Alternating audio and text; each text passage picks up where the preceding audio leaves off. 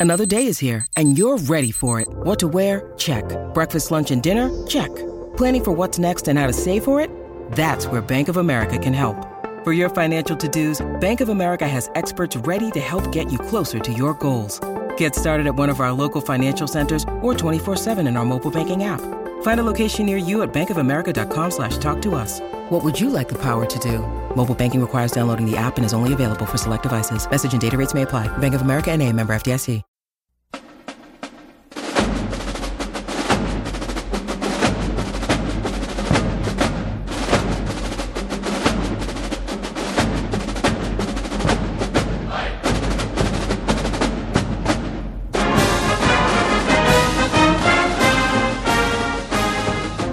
Again, everybody. Welcome back to the Silver Bullets podcast. I am Michael Citro. And I'm Chip Minnick. And Chip, here we are in our June off-season podcast. That means just July, and then we're back in August for a weekly show again. Can't wait. I mean, it, it's getting closer and closer. Uh, you know, obviously, like there's there's a lot of activity. Not the same thing as like the like you said the the weekly activity, but getting excited about talking about what's actually going on on the field for Ohio State. Seems like that 2023 Ohio State season is getting closer and closer. Absolutely. Next thing you know, we'll be talking about you know like the the players, you know who's who's starting to to truly represent themselves well when uh you know fall camp begins in August. Well, I mean, come on, at our age, before you know it, we're going to be saying, I can't believe the season's almost over. I know, I know. That's the thing. Like, I, it's, you know, like we always, we joke about it, but it's true is that every year, every, every year, year, it's like, okay, you know, we, we, you know, like as long as we've been doing this podcast, we kind of always joke about like, hey, you know, enjoy it while it lasts, because the next thing you know, like we're kind of back to the, the, the doldrums of, okay, you know, like there's no Ohio State football to actually contemplate and, and discuss. Mm-hmm. So, mm-hmm. yeah. So let's enjoy our time together as we talk about Ohio State. We're going to talk about the schedule in the upcoming years a little bit. We're going to talk about opponents in 24, 25, but I want to ta- I want to start with the early game kickoffs announced and I want to start with the 2023 schedule chip because as I looked at the calendar I thought uh, contemplating making a trip back to Ohio and I was looking at possible dates and things like that and I I noticed a, a time frame that would work well for me. And I looked and see what is the opponent that week. Maybe I could take in a game. And Chip, it's Youngstown State. That's not very enticing. It's not. Um, I would be remiss if I didn't say like the the non-conference schedule home games um, are are pretty bleak. Um, you know, like it basically, you know, like yeah, Youngstown State at uh, it's been announced for the September 9th home opener. Mm-hmm. Um, Youngstown State, 12 p.m. on Big Ten Network. Um, basically, if I had my way, if I had a magic wand or like the power of college football czar that I've secretly harbored and hoped for, um, this game would never happen. Ohio State would never play against an FCS opponent. But yeah, that is the the season uh, home opener for Ohio State, a 12 p.m. game against Jim Tressel's former team um, that they took care of quite handily back when Jim Tressel was Ohio State's head coach. Yeah, it's a noon kickoff, but it's not a Big Noon Saturday. No, no. Um, I can't really take shots at uh, Fox for bypassing that one. No, no, no, no. And it's the the way that ticket costs have skyrocketed. It just doesn't seem like a good weekend to be in Columbus for a game when that's your choice and spend a lot of money to watch what I guess unless you like to watch the younger players that are going to be playing in the second and third quarters and and then the walk-ons in the fourth quarter, but this is not a game that should be competitive for very long. No, I mean I'm not I'm not the gambling type. Um but when it comes to I think Vegas doesn't even um allow like odds. I, I I mean I'm being completely serious, like because of the fact that like it's it's a difference in divisions. You know, the fact like FBS versus FCS. I don't mm-hmm. think they that they put odds down, but I mean, this is the kind of thing I think you summarized it very, very well. Youngstown State you know, traditionally they're they're a decent FCS opponent, but mm-hmm. honestly, this I mean, Ohio State should have this game well in hand. I mean, I it, it wouldn't surprise me like midway through the second quarter.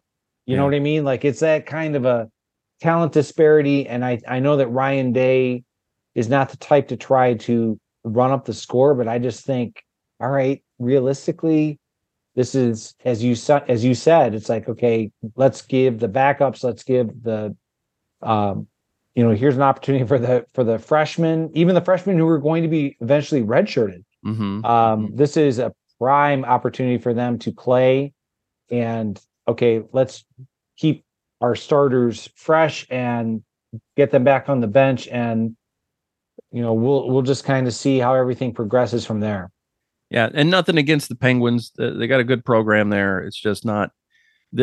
This is a, a game where you could see 70 points scored by Ohio State. Easily. Easily. And, and we have I, yeah. in the past. We've seen that uh, that happen in the past. It's a 12 o'clock kickoff, as you mentioned, on the 9th. That's the home opener that comes um, a week after uh, Ohio State goes to Indiana and plays at 3:30 on CBS for the season opener. So by then, um, Kyle McCord or Devin Brown, whoever's running the offense, should have a pretty good handle on things and haven't been through the, you know, through a, a conference game. And then the week after, Youngstown State, still not a good time for me to come up because Western Kentucky at four o'clock on Fox doesn't seem that much more fun. Well, in defense of Western Kentucky, and I'm going to put up a limited defense, is that at least I think this might be a little bit more entertaining in the sense that Western Kentucky traditionally likes to throw the ball around. Mm-hmm. Um, so that's that's that's the extent of my defense of Western Kentucky. I you know like I I agree. I think like a 4 p.m. kickoff on Fox.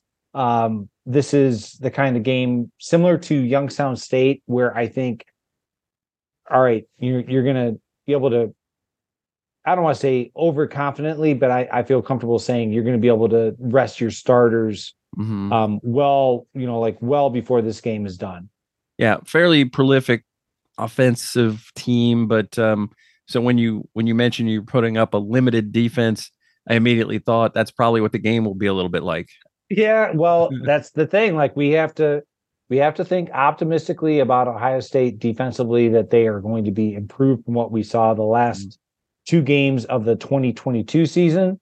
Uh, you know, the, the fact that you know going into it that you're facing an opponent in Western Kentucky that again is predominantly going to be throwing the throwing the ball through the air. Mm-hmm. Um, you know, so here's an opportunity to be rotating defensive linemen and you know secondary players and making sure everyone stays healthy and fresh. And okay, you know, like let's let's look at it optimistically. Yeah, it's one of those games where you might see if Western Kentucky gets the ball first, maybe they can score first, and then when that score flashes around the country, people go, "Oh."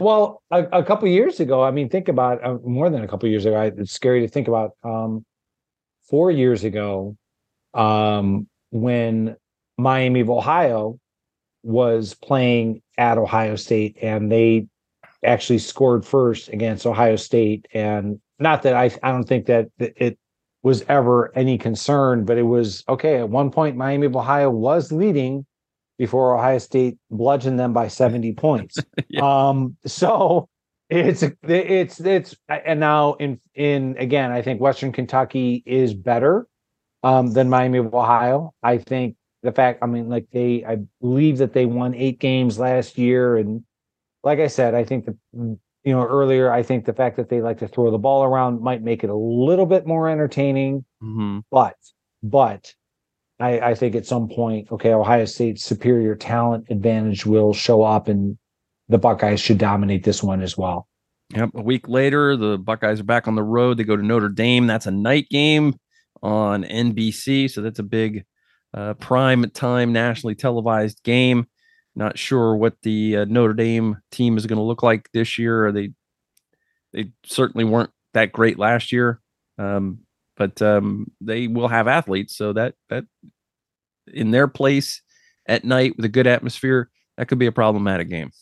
It could be. You know, when you when you think about the fact that Notre Dame, like you said, they they you know, Ohio State had the advantage of okay, home field, first game of the season, not knowing, okay, how are they going to do under Marcus Freeman first game as like officially as the head coach. You know, Ohio State had their their challenges and struggles, but you know, like they seemed to take control of that game, you know, by the end. You know, this one, you know, I, I'm kind of speaking for myself, um, you know, looking at the fact that, as you said, Ohio State opens up on the road at Indiana. Um, they have Youngstown State, they have Western Kentucky. By game four, I think my hope as a fan is Ohio State offensively has figured out okay what do they do well and what do they what do they have challenges with and that they will be well prepared for any and all defensive challenges that Notre Dame may try to throw at them mm-hmm. because again being a night game on NBC hype um you know like they that you know with with Notre Dame you know again like this is the kind of thing where it's like they they pretty much they know that they need to win this game in order to be in the the national conversation for the for the for the playoff. Mm-hmm. You know, Ohio State has the advantage of okay, this is a non-conference game. It doesn't hurt them as much if they were to stumble. So I think it means more for Notre Dame for sure. Yeah, and especially if Notre Dame's good, then stumbling won't be looked upon as as as big a deal. This will be the first time in that kind of an environment for whoever wins the starting quarterback job for Ohio State. So that will be a challenge for them to see how they handle that situation where they're, you know, the the crowd's a little more raucous than normal. You're on the big stage. Um, comes with a little bit more pressure than some of those first few games.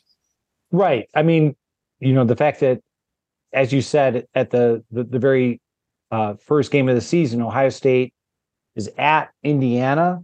Um, the good thing for Ohio State is, like you said, you know, like they're they're breaking in a new quarterback, no matter if it's you know Kyle McCord or Devin Brown.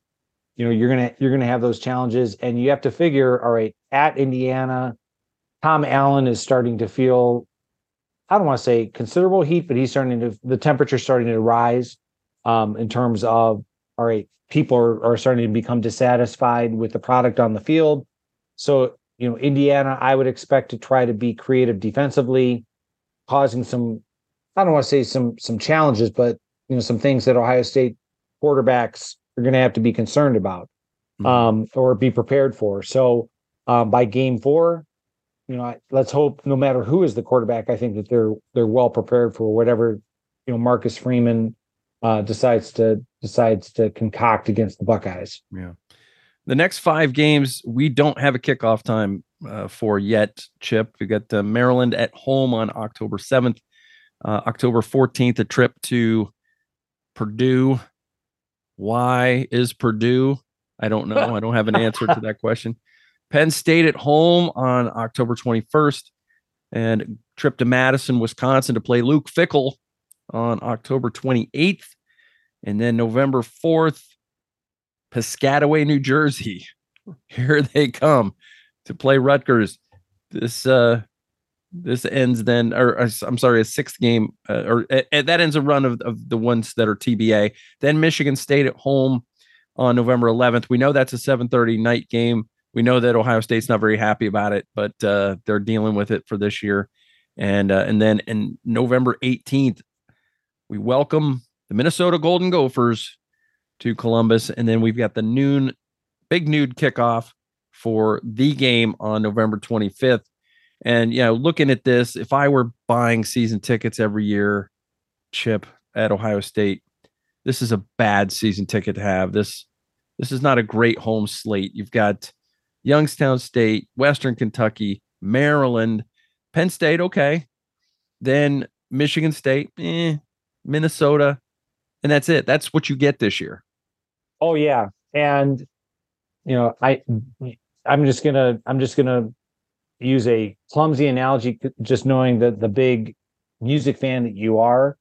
Okay, you know, like basically, like all right, you know that if you step out of line, you know, like when you're trying to buy tickets, you know, for for like concerts or whatever, it's like okay, you know, like you don't you don't want to go all the way to the back of the line Mm-hmm. And that's basically what, you know, like that's kind of what Ohio State season ticket holders are told to do for 2023 is that, okay, yeah, I know this is, you know, very unappetizing, but, you know, this is what you have to deal with. I will tell you that, um, you know, the Penn State game, it, you know, is pretty much, all right, give me that. And the rest of them, I might be making some you know generous donations if you will to you know like to, to, to people that have never been to an ohio state game honestly there's nothing really exciting about that that home slate mm-hmm. um you know when it comes to you know like even the you know we we were discussing the the non-conference opponents maryland um you know yeah they gave ohio state a good run for their money last year in november at maryland but every time they've come to Columbus, Ohio State's had their way with them. So that's incidentally, that's the homecoming game.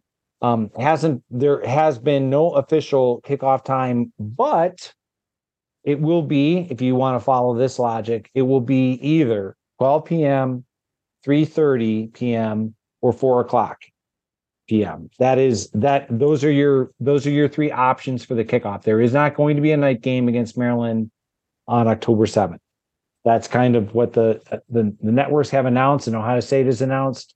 Um, it will be one of those 10 day announcements that we we get used to as the season progresses. Yeah, I mean, hopefully, you know, maybe some of these teams have exciting seasons and make this schedule a little bit better than it looks here in June as we record this. But um, Michigan State, Minnesota are are certainly taking a backseat to Penn State on the home schedule. Maryland's not doesn't excite anybody, and Western Kentucky and Youngstown State aren't exciting anybody either. This is this is a a bad year to have home. Se- if this was the first year you've ever had home season tickets, you're not getting the full experience. No, not at all. I mean, and I, I mean, like as much respect traditionally as I have for Michigan State, that November 11th game, you know, a 7:30 p.m. kickoff. Okay, Michigan State, as as you already know and our listeners already know, Michigan State really struggled last year. I can't imagine sitting through what I well, I again, I I, I hold the, the, right to to be proven wrong. Um, it could be number one, extremely cold because at that time of year, like last year when Ohio State played Indiana around roughly the same time, it was about 30 degrees during the day. Um, so you're looking at a probable, you know, you know, like 30 something degree day, you know, against secondly, an, an opponent that, you know, might not be that good at 7 30 at night. So uh, that might be, that might be tough sledding. Yeah. Uh, 2024 chip. We, uh, yes. We remind folks that it's a, it's a dog non-conference schedule. Southern Miss, Western Michigan, and Marshall on August 31st, September 7th, and September 21st, respectively. Um, but we know that the home schedule will be better in terms of the uh, conference games. What do you uh, what do you want to discuss here about 2024, Chip? Well, the, the the great thing, in my opinion, is that the Big Ten did not try to force the issue with the whole idea of with rivalries. Mm-hmm. Um, and what I mean by that, and this is meant with as much respect as I can possibly give for all of the, the new members that that have come on board the Big Ten or will be coming on board, is there were I don't want to say rumors because it was definitely there were there were many different options being discussed in terms of you know like having each team have like you know like two or three you know, protected rivalries. Instead, mm-hmm. what the Big Ten has implemented is basically what they refer to as like a flexible protect plus model, which, which means certain teams are going to have so many uh, protected rivalries and other teams may not have nearly as many. So, for example, Iowa has three protected rivalries. Ohio State, since we're an Ohio State oriented podcast, Ohio State said, you know, like the only team that we truly want to play week in or excuse, weekend, uh, year in, year out, um, year in, year out is we want to play Michigan every year and the Big Ten respected that. Penn State has none. Um, you know, like USC, UCLA are going to play each other. Rutgers and Maryland are going to play each other. Instead of trying to continually try to force, like, oh, like this big rivalry game that, quite frankly, is not there. I think that's probably the, the best thing that I can say about the 2024 and 2025 schedules that we've seen. So no special dispensation for the Illibuck. No, no, but hey, hey, hey, the we get the Illibuck, we get a continuation of the Illibuck in 2024 and 2025. In, for example, in 2024, Ohio State does does host Illinois, and then they go on the road to Illinois. Illinois is one of the the teams that Ohio State will be playing along with Michigan, and for some strange quirk, um, playing Northwestern um, in 2024 and 2025. Um, but they will be rotating among other Big Ten opponents in those two seasons. And they've, I'm assuming, I haven't delved into this as, as deeply as you have, that the big trophy games around the conference are going to stay. They're going to be correct land of Lincoln correct. hat and all that stuff. Yes, like the the guaranteed the guaranteed protected games are going to be Illinois Northwestern, Illinois Purdue, Indiana Purdue. So again, like the traditional game that they play at the end of the year. Mm-hmm. As I mm-hmm. said earlier, Iowa, they have three protected rivalries. They have Minnesota, Nebraska, Wisconsin. As I said, Maryland and Rutgers will play. Michigan has two protected rivalries, not only against Ohio State, but against Michigan State. Mm-hmm. Uh, Minnesota will still get to play Wisconsin and UCLA and UC- USC. Everything else is basically the other two opponents for every team within the Big Ten will change every two years. Now, keep in mind, this is this is basically just for the next two years. They might look at this after I'm just speculating here after the 2024 season and say, you know, something we need to revamp this again. Um, but by doing it this way, I think they were being respectful of the certain teams or certain member institutions like Iowa or Minnesota that were very adamant, like, hey, we need to have like X number of rivalry games. I think by the same token, like, you know, I'm gonna I'm gonna um, give some props to Penn State. I would have figured that Penn State would have said, like, hey, like we consider Ohio State our rival. Penn State did not do that. Penn State basically, I think I'm just speculating here for the good of the Big Ten, said, you know something, we'll we'll play anyone, you know, within the conference every two years. And, you know, instead of, you know, making a, a hard case for you know, for playing Ohio State every year, um, because I'm I'm sure that like Rutgers and Maryland say, well, we want to play Penn State every year. I think I, I think there was a lot of just like the name sounds, the the flex protect model gave um, you know Ohio State as well as the other member institutions um, some some great variety, and we'll see you know a lot more of the teams over uh, the next few years if this this flex uh, flex protect model stands uh, beyond 2024 and 2025. Yeah, and they'll have to also do some uh, some revamping if more teams are added to the conference and that kind of thing as well.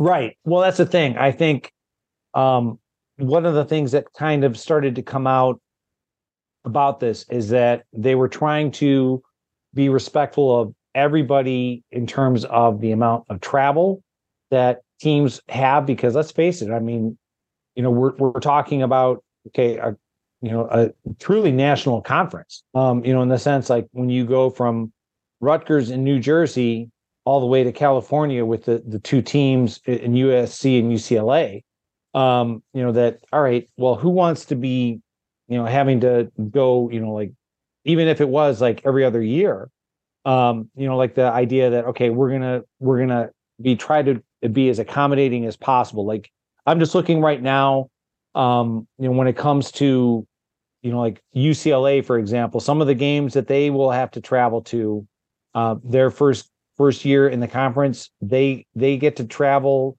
to Indiana, Iowa, Michigan, and Rutgers. Um, Ohio State is going to be one of those teams that's going to come out to them. Um, Minnesota, Nebraska, Northwestern. Obviously, USC, it's not that far.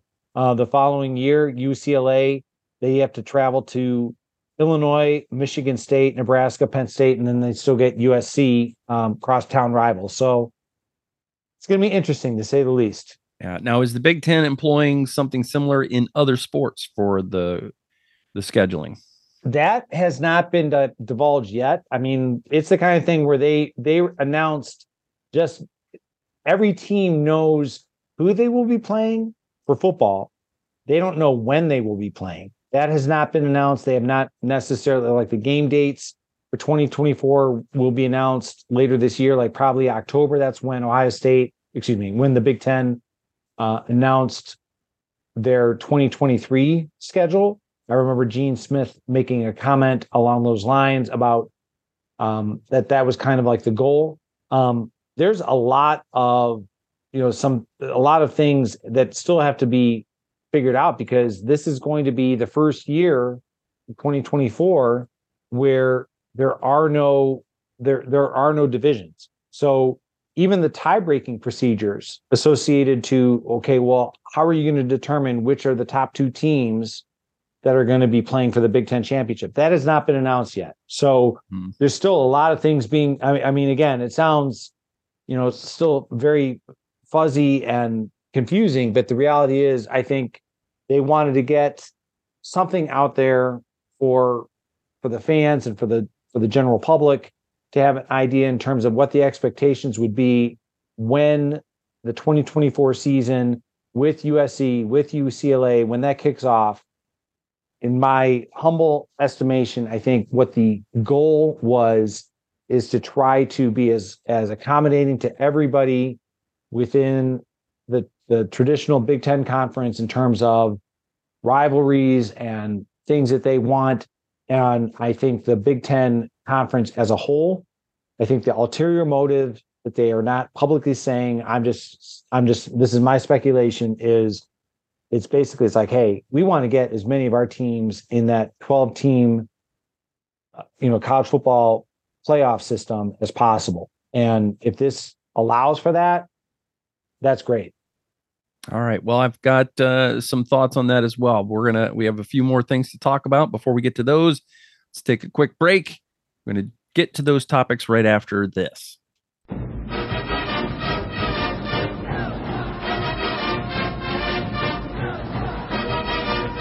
And we're back, Chip, and getting uh, back to the topic of having opportunities to make the college football playoff. Are we going to see the Big Ten adopt the SEC model of don't play anybody because your conference is important and just play a bunch of junky teams and non-conference schedule? Uh, the reason I bring this up is because when we look down the line in the and we see the 2025 season, you see the Texas Longhorns on the schedule. Not that Texas has been like a you know, world beaters the last several years, but uh, Texas and UConn are the teams that are are already known for that season. But is there any incentive in playing, you know, Power Five conference teams from other conferences if if the goal is just to get to a certain number of wins and get in that top twelve? That's an excellent question. I mean, like the I will say that the not that it has any influence on this, but like the national from you know I, I would just say that i think like the, the national perception of what the big 10 schedule looks like with for 2024 versus what the sec is doing you know the, the big 10 was was being lauded and praised for being you know, aggressive and and okay we're going to play nine conference opponents versus like what the, the sec is doing for eight. Um as far as non-conference opponents I would hope that a strength of schedule component is involved in the, the college football playoff committee in their deliberations. I mean, like that's basically it's like I think that there should be credit given to playing a team like, and again, you know, we're biased, but Ohio State playing against Texas, as you said, in 2025, and then playing the other games on their schedule, such as okay, they're welcoming in USC. They have to go on the road to Michigan. And and you know, again, I'm just I'm just those are just some of the things off the top of my head that that should be given credit versus, you know, like something that should be held against them. Like, okay, like playing the Citadel, for example, in, in week 10 or 11, whatever it is. So it hasn't been officially announced yet, but I think that there's a strong push to try to encourage the SEC to as well as you know like to try to uh, um, you know I, I, guess you could say other conferences to try and follow the Big Ten's lead with you know playing quality opponents in your non-conference schedule, no matter how many games you play in conference. What do you think about the prospects of the Texas game being canceled? I'm I'm holding out hope. Um, you know the fact that you know hope that like it doesn't get canceled, right? Right. I'm I'm mm-hmm. I'm holding out hope. I'm sorry that that it that it's gonna it's gonna stay on the I'm I'm holding out hope that the games down the road beyond Texas, like Alabama and Georgia, you know, like that are, you know, that are, you know, several years from now, that they will still come to pass. Because again, I think it's a kind of thing where obviously, yeah, you know, you want to be one of those teams that is in the 12 team playoff, but um, by the fact that you go on the road, yeah, you know, I I don't want Ohio State to lose any games, but I it's not as bad as okay. I, I think when you go on the road and you know if you if you stub your toe against a quality opponent versus all right, well, I mean, I I'm, I'm not gonna I'm not gonna mince words. You know, I I really I, I even wrote an article kind of about this, you know, for for land grant Holy Land. I don't think that Youngstown State game should ever have been scheduled. I mean, it, it's just basically it's it's in terms of the quality of opponent, um, the the cost, you know, of the tickets, all those kind of things. I, I just think it's you're doing a disservice to the fans and to the programs, you know, like having those kind of games. Mm-hmm. I have an idea for scheduling, Chip. I'm going to run it by you. Maybe, uh, okay. maybe if you like it, maybe we'll get a groundswell of support. So, why not do it like the FA Cup, where you draw who your opponent is and where you play them? Okay. So every year you kind of have these, you know, it kind of builds excitement. It's like you have the draw, you win the game, and then you have the the net draw for the next round. And in this case, you'd have win or loss. You'd you'd still have that draw. It's like, okay, well now who are they playing? Well, now they're playing Penn State, and then you draw. Okay, they're playing Penn State in Happy Valley, and then you play that game, and you you have another drawing. Okay, who's who who are they playing now? Oh, the Buckeyes are going to host Wisconsin. You know, it's it's it's obviously going to require a little bit more flexibility in in travel for the teams, but I think it could be an exciting thing that could work. I definitely do. I mean, I I think something has to be done when let's face it um you know like as you know we we joke about um you know it doesn't matter you know when it comes to ohio state or you know any team like okay you know like oh my gosh you know like when we look at i you know like the fact that i merely said like okay like the citadel you know like being on like sec you know I don't. I mean, you can you can name like Alabama or any other SEC mm-hmm. team or a Marist be, or somebody. There like you go. Yeah, right.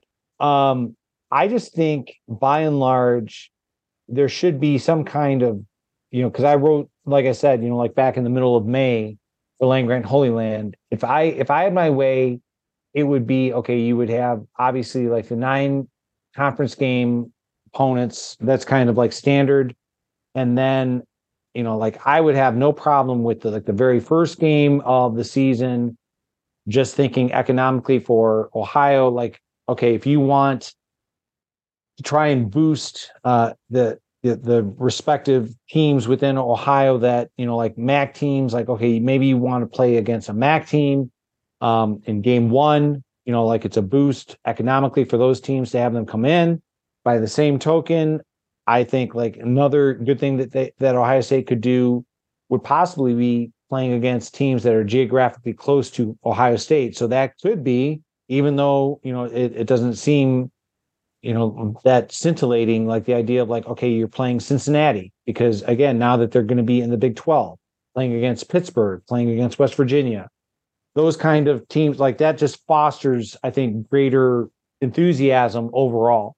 Um, but I, I think you're onto something. I think that they, they need to come up with some kind of a better scheduling model all across the board for college football because there's complaints about oh like people aren't you know the the tickets aren't being sold and fans aren't staying and you know like I, I remember Nick Saban you know kind of complaining about the student body well look at what you're giving them you know like why I don't want to I you know like I don't want to see Alabama slaughter Marist or the Citadel by 70 points I don't want to see Ohio State do the same thing to Youngstown State. Yeah. You know quit quit serving up you know bad you know bad opponents and think that Ohio that that Ohio State fans or college football fans in general want to pay top dollar for that. Yeah. I um when I was a kid, side, quick side note, I always thought Ohio State should play Ohio University in the first game every season. Well, good point. Um, we are going to the very first weekend of the college football season. We are going to have a Miami at Miami contest. Um, the Miami Red Hawks. Mm-hmm. I had to catch myself there. Yes. Miami RedHawks will be traveling to play the Miami Hurricanes. So you will truly have, you know, a thing where like Miami ball at the Miami whatever, you know, like you know, like those kind of content uh, con- comments, I should say, uh, throughout that contest, uh, that that first weekend of the college football season. I think the Hurricanes should come up north. Well, college football playoff. That's kind of what we're all, all hoping for. Is yeah. that we're going to be po- possibly seeing if Ohio State doesn't win the Big Ten, um, that you might be seeing. That I think that's kind of the the hope that not I I wouldn't even call it so much a secret hope. I think it's the the very open hope of Big Ten fans all around, and you know, like any team, you know, like north of the Mason Dixon line.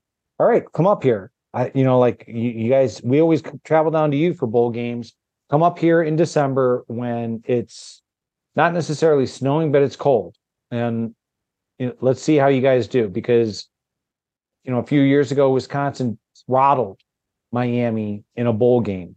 I mean, like Miami looked like there was anywhere that they wanted to be except at that bowl game because it was cold and it was miserable. And it's like, that's all they can, that's all they cared about. Yeah. I just think that that'll be great for college football when that, when that comes to pass. Yeah. All right, Chip, before we get out of here, uh, just wanted to touch on the restoration, apparently, of the Glenville pipeline. Now, you and I are not big recruitnik types. I mean, there, we have plenty of good shows at Land Grant Holy Land that talk about recruiting. But I thought this was something worth mentioning because the Glenville pipeline is something that has been uh, has been shut off uh, in recent years, but uh, it is back with a couple of of key recruits uh, announcing that they are coming to Ohio State. What are your thoughts on the Glenville pipeline? Is it important? Oh, absolutely. I, I think let's let's be fair to um, you know, like the the young men, um, Bryce West, who's a cornerback, um, listed at, you know, like in terms of, you know, 5'11, 177 pounds. Um, and his teammate, Damarion Witten, is a tight end, six listed 6'4, 215. Um, when I say let's be fair to them, is that obviously they know the tradition, you know, like in terms of that Glenville pipeline that you're talking about. Mm-hmm. Um, you know, like, you know, so I don't want to put um added pressure on them, but I think it's it's it's great for Ohio State the fact that okay that they've maintained um, a good relationship with the with the coaching staff at Glenville, the fact that they were able to encourage and successfully recruit both of these young men for the 2024 recruiting class. And I think this needs to be said is that like you I mean you kind of alluded to it we're, like we're not we're not on the recruiting side of it when it comes to for this podcast. Mm-hmm. But Michigan felt very very confident and comfortable coming into Cleveland Glenville and actively recruiting against Ohio State, trying to encourage these guys to come up to Michigan. The fact that Ohio State was able to to keep the successful, you know, players um, from Glenville, you know, from from going to that team up north. That's always that's always the thing that is, you know, like that's the galling thing is like when whenever Ohio State loses a kid from the state of Ohio you're always thinking, you know, what did Ohio State do wrong, or mm-hmm. how could they possibly lose this this guy? Um, the fact that they were able to keep Bryce West, uh, Damarion Witten both playing for Ohio State, I think that is very exciting, and you know, we'll we'll see, you know, where their where their football careers take them. Again, you know, like we're six months, less than six months from uh, early signing.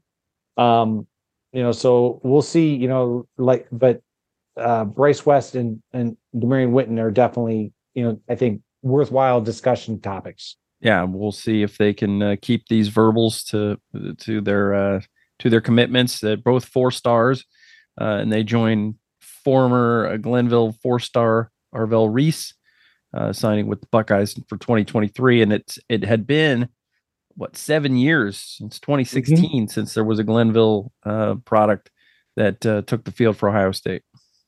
Well, that's a th- I mean, you know, it's it's you know, it's just one of these things where I think you know, obviously, you know, you want to keep the line of communication open.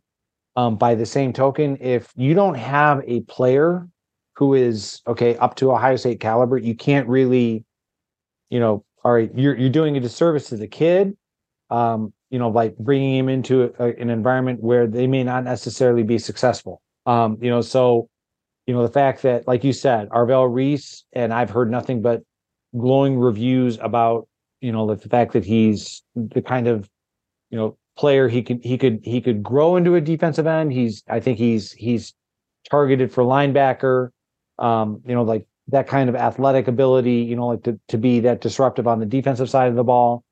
Bryce West is considered, if not the best defensive backs, um, you know, like, you know, like one the the best defensive back in the country, one of the best defensive backs. Um, I believe he's the top rated player in the state of Ohio, and that still means a lot. I mean, you know, when you're talking about Ohio State keeping the top player in the state of Ohio to play for the Buckeyes, and as far as Damarion Witten goes, the fact that okay, I, I, mentioned you know he's he's listed at 6'4", 215. So is he ready to come in next year and contribute? Probably not. But you know that's the kind of thing where like, what if he enrolls early? What if he, you know, in terms of like the the the the role of the tight end that maybe maybe he's going to be more of that receiving tight end and he doesn't necessarily have to bulk up in the way that we've traditionally seen Ohio State tight ends be used. Mm-hmm. So it's exciting. It, I mean, it really is exciting that Ohio State has, you know, looking at their current recruits, the fact that they've really focused in on the state of Ohio and identified the top players within the state and are doing their very best to keep those players from going elsewhere. Yeah, And it should be mentioned that the Tarblooders don't always have the greatest track record when they get to Ohio State. There have been some great ones. There have been some ones that have been utterly forgettable. Uh, kind of like any anything else, anything to do in recruiting, you're you know you're going to hit some, you're gonna you're gonna miss some. But uh, obviously, guys like Troy Smith, Ted Ginn Jr., Donte Whitner, Marshon Lattimore, Cardale Jones, these are all guys who left their mark at Ohio State. And uh, and then there were some guys that didn't quite work out the way we thought they were, like it would, like uh, an Eric Smith or Marcellus Jones or um who's the last one? Curtis Henry. Right. Right. I mean, it's like you said, recruiting. I, I mean, not, I'm not trying to to be you know dismissive of of this. Is that you know I know that you're a, an NFL guy as well, and there are so and like when you think about like the NFL draft, um, I don't care, you know, if you're talking about, you know, and I'm I'm speaking from the perspective as a lifelong Cleveland Browns fan. Um, so many, you know, when it comes to misses, where you're thinking, how could you possibly pick this guy versus somebody else? Well, you know, when you when you look at it from a from a recruiting perspective, okay, you're going back four or five years. You know, like you're you're thinking about, okay, like, okay, where this where this player is at the age of 17, 18, and you're thinking, okay, well, what, what they can do to develop them. Um, so yeah, it's like, yeah, Ohio State is not immune to sometimes missing on recruits in terms of them not necessarily turning into superstars. Not not everyone can be, but I think the the track record of Ohio State with Glenville, fact that they were able to get these two very highly tied, touted, highly recruited players to commit to Ohio State, I think it's it's definitely worth getting excited about. Yeah, well, it's uh, that's what I like to see is these these great programs for all over from all over the state of Ohio. You still watch high school football in the state of Ohio. These these top programs should be feeding into Ohio State. That's just the way it should be. Yeah, absolutely. I mean, it's the kind of thing where, you know, let's face it, you know, when it comes to um, you know, a lot of the, you know, Ohio State players, you know, you and I have been doing this for a long time and we've we've been Ohio State fans for a long time. Um, you know, long like the idea time. that the idea that okay, well, you know, Ohio State um has their can can just naturally like pick and choose from from within the state of Ohio. I think yeah, you know, by and large, you know, like there's there's some truth to that. You know, like I think that um a lot of the, the, the guys that grow up in Ohio, you know, dream of, of playing for Ohio State and Ohio State, especially with this upcoming 2024 class. Um, they've really, really focused in on Ohio talent.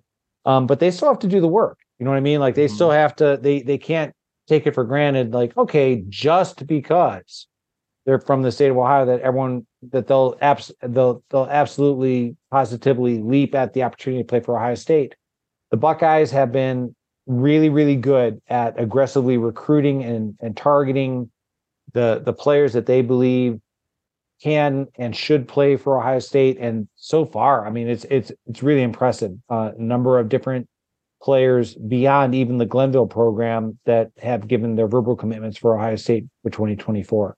Yeah, this is a national recruiting program. It they're looking for the best of the best, and it's not enough to be talented. You have to have the right attitude, the right willingness to do the right things, and and you need to fit the system. So there's all kinds of things that go into that, and and too many things for you and I to keep up with on a weekly basis. It it's well, especially considering it's right now. I mean, we're we're smack dab in the middle of the football recruiting camps. So mm-hmm. you know who's visiting and and who's committing or decommitting and you know rumors of this and, and, and again like when we talk about recruiting it's usually okay after they've after they put their they they've signed their name on the line that is dotted. Okay like that's when i feel comfortable talking about it. And even mm-hmm. then it's kind of like okay until we actually see them perform e- even in spring ball which is a limited you know sample size. Yeah. You really you really don't know until you actually you know kind of get a feel you know for you know what you've got. I mean, I completely outside of the scope of the state of Ohio. Let's face it, Marvin Harrison Jr., not from the state of Ohio, um, was considered all right. You know, like oh, you know, like that's exciting. Like Marvin Harrison's son is is going to come play for Ohio State.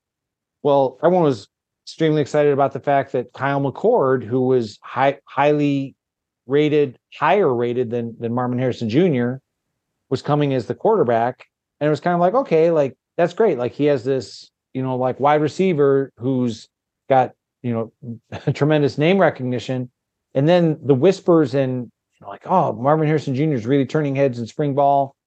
Even even with a very strong spring ball performance as a true freshman, he didn't play a ton as a true freshman. It was at the mm-hmm. tail end, at the tail end of that year in the Rose Bowl that all of a sudden he started making, you know, catches and performed at such a high level that had Ohio State fans like you and I so excited for 2022 and and as everyone saw you know it was it was completely justified.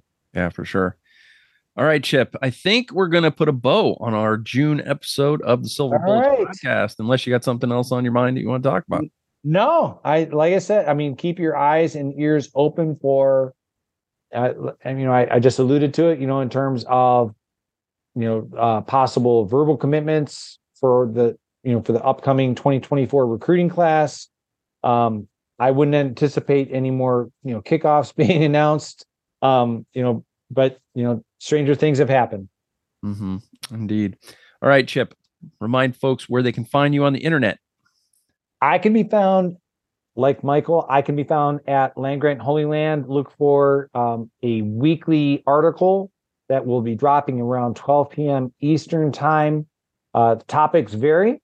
Um, you know, we basically are, are covering a wide range of subjects um, over these summer months, just to try and get us, you know, as as Michael said, you know, from the off season into you know talking about like the the current uh you know goings on once once the once uh fall camp begins um but look for articles around 12 p.m eastern on friday on land grant holy land and i'm also an occasional contributor to athlon sports as well i can be found on twitter at chip minnich last name is spelled m-i-n-n-i-c-h all right you can find the silver bullets podcast on twitter at Silver Bullets Pod. No E, S I L V R Bullets Pod.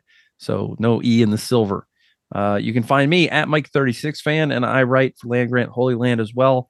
And my stories just generally drop about lunchtime on Mondays as we are in our theme weeks. We are coming up on, well, by the time you get this podcast, we will be in the midst of our uh, Broken Records theme week, and I've got an article coming out. Uh, it will be out by the time this podcast drops. It came out Monday. You can check it out there at Land Grant Holy Land about the fact that I do not believe Archie Griffin's career rushing record at Ohio State will ever be beaten. That I would I would strongly concur with that. I I, I can't see that one ever ever being broken. I, I'm anxious to I'm anxious to read what I I have no doubt is a well reasoned, well thought out rationale for your article, but I, I have a strong suspicion as to kind of some some very good reasons as to why Archie Griffin's record will will be secure. Well, I appreciate you giving me a lot of credit for reasoning it out and everything. But yeah, um, yeah. So I, I hope you read it. Hope you enjoy it. I hope you provide feedback in the comments section. Uh, we'd love to hear from you. Uh, if you have anything you want Chip and I to discuss on the show. If you have a question you want us to answer on the air, uh, anything Ohio State related will be fine. Um, or if you just want to give us some some food for thought, maybe a topic that we hadn't, hadn't thought of that we hadn't addressed, uh, write to us, please, at silverbulletspod at gmail.com. And in the email address, you do use the E in silver. So I know it's confusing, but uh, that's because uh, we are limited in characters on Twitter. But silver bullets pod, the correct spelling, uh, at gmail.com. We'd love to hear from you. That's going to do it for our June episode. We'll be back in July. And of course, then we'll be back in uh, in August with a weekly show as we prepare for the season to come. We will do our our east and west breakdowns as best we can, as we normally do. I'm just shaking my head because oh, that I can only hope, and I, am just speaking for myself. I don't want to. I don't want to indict you. I, I will indict myself okay, the last year of East and West, I, I can only hope we're we're we're solid on the East. I can only hope better for the West uh, in terms of the prognostication, but I'm not I'm not holding my breath. Yeah. Well, I mean, in our defense, who would have ever known that nobody wanted to win the West last year? That's right. Illinois, you have only yourselves to blame. All right, that's going to do it for this episode of the Silver Bullets podcast. Thank you for listening. Check us out on Twitter. Write to us. We appreciate it. And of course, always as always, uh, wherever you get this podcast, please rate and review us honestly. And um, you know, we uh, we would love to uh, to reach more uh, people who are searching for Ohio State podcasts. So that's always a big help to uh, to mess with the algorithm.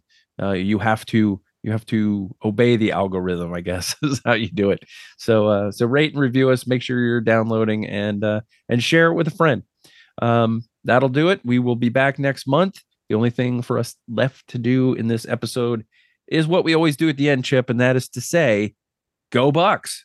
Go bucks